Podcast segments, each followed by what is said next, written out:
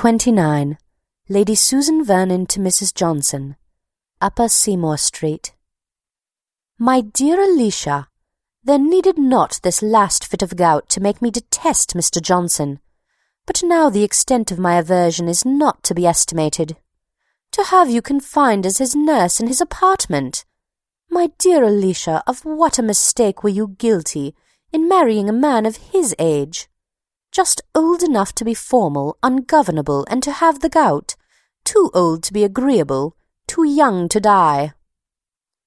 I arrived last night about five, had scarcely swallowed my dinner, when Manwaring made his appearance. I will not dissemble what real pleasure his sight afforded me, nor how strongly I felt the contrast between his person and manners and those of Reginald, to the infinite disadvantage of the latter. For an hour or two I was even staggered in my resolution of marrying him, and though this was too idle and nonsensical an idea to remain long on my mind, I do not feel very eager for the conclusion of my marriage, nor look forward with much impatience to the time when Reginald, according to our agreement, is to be in town. I shall probably put off his arrival under some pretence or other. He must not come till Manwaring is gone. I am still doubtful at times as to marrying.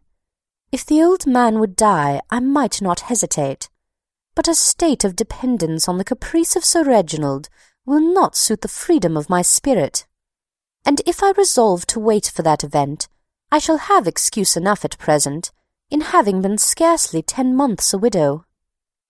I have not given Manwaring any hint of my intention, or allowed him to consider my acquaintance with Reginald as more than the commonest flirtation, and he is tolerably appeased. Adieu till we meet. I am enchanted with my lodgings. Yours ever, S. Vernon.